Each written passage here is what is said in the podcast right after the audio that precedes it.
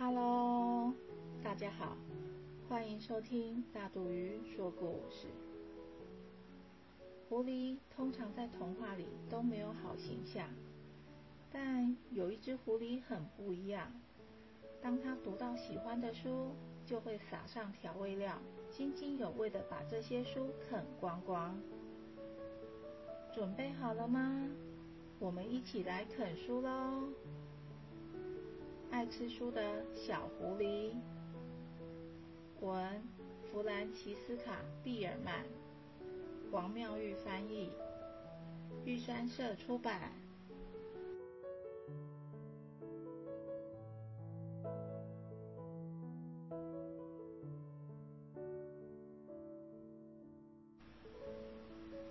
这本有趣的故事书来自德国。这位狐狸先生很特别。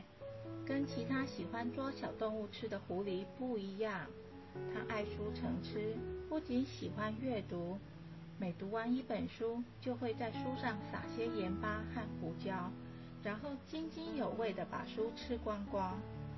这个特殊的爱好让小狐狸有丰富的知识，但它胃口很大，一天最少要吃三餐，那么多的书实在要花很多钱。很快的，他没钱了，只好把家中能卖的都拿到当铺卖掉，只留下一张桌子、一把椅子和一块床垫。这笔钱也一下子就花光了。没钱买书的小狐狸肚子饿得咕噜咕噜叫，根本没办法静下心来做事看书。不过，他早就注意到某一栋房子里的书架上堆满了书。比他常去的街角书店里的书还要多。才刚靠近这栋屋子，他就闻到一股可口又香甜的书香味。原来这里是市立图书馆。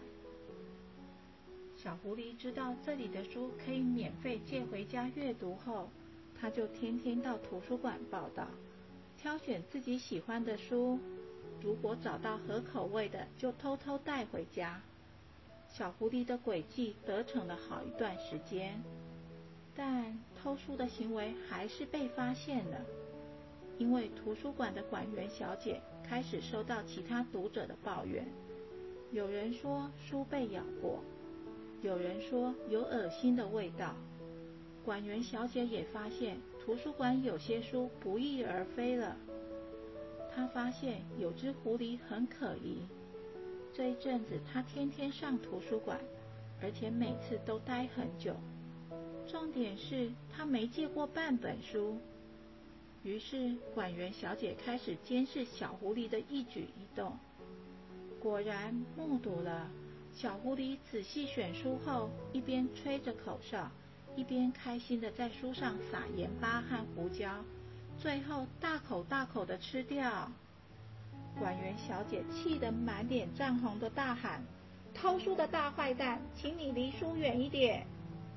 从此以后，小狐狸被禁止进入图书馆。他伤心的走回家，心想：以后怎么办？苦日子要来了。没书可以吃的小狐狸，饿到什么都吃，报纸、广告单、行路，通通都吃掉，连屋后资源回收箱的废纸。也全都一扫而空。营养不良的它看起来气色很差，毛发也失去了光泽，就连大便也不成形状，常常要在厕所蹲很久。有天夜里，他梦到了桌上有本六百多页的书本，准备大快朵颐时，被肚子咕噜咕噜的叫声吵醒了。唉，连做梦也吃不到。生活走投无路的小狐狸准备要用抢的了。他戴上羊毛帽罩住头，背上书包，跑到街角书店抢走了二十四本书。小狐狸拖着重重的书过马路，嘴里念着：“重死了，下次一定要跟送饮料的先生借手推车来用。”好不容易回到家，他狼吞虎咽的大吃特吃了几本书。胖警察先生来了，他不听小狐狸的解释跟道歉，犯法就是犯法，将他逮捕送进牢房里。关在牢房的小狐狸只能吃白开水配面包，而且不能阅读任何的报章杂志，因为他被判了全面禁毒。完蛋了，这样的日子绝对熬不了几天。他突然灵机一动，想到了一个好办法。没书看，我自己写书总可以了吧？小狐狸施展了三寸不烂之舌，终于说服了狱卒舒兹先生给他笔和纸。从那天开始，小狐狸便日以继夜，振笔疾书，不停的写作。没多久，整间小小的牢房堆满了纸张，连睡觉的地方都没有了。不过，小狐狸一点也不在乎。过了两个星期，终于写完了厚厚的一大叠纸，总共有九百二十三页，超级大餐啊！小狐狸的口水早就流个不停了。狱卒舒兹先生也很开心，他对于小说的内容也很好奇，因为舒兹先生是很认真的助手，特别是帮他削好尖尖的铅笔。所以小狐狸答应在吃之前先将稿子给他看。舒兹先生躺在沙发上，一边吃着爆米花，一边读着小说。故事实在太精彩了，为了一口气将书读完，舒兹先生连续两天没去上班。小狐狸等得快疯掉了，还好舒兹先生及时出现。小狐狸幸福的享用大餐。嘴里还不停地发出喳喳的赞叹声。一旁的舒兹先生也一直称赞小狐狸的小说创意十足，过程惊心动魄，结局更是让人拍手称快啊！小狐狸一边吃一边听。舒兹先生突然问他：“我想把你的小说出版成书，让其他人也可以看到你的书，你觉得如何呢？”小狐狸边吃边想。吃完后，抹抹嘴说：“这个嘛，我都可以啦。”幸好刚刚上班的途中，舒之先生将全部的小说影印下来了。事情敲定后，接下来的发展就跟童话故事一样梦幻。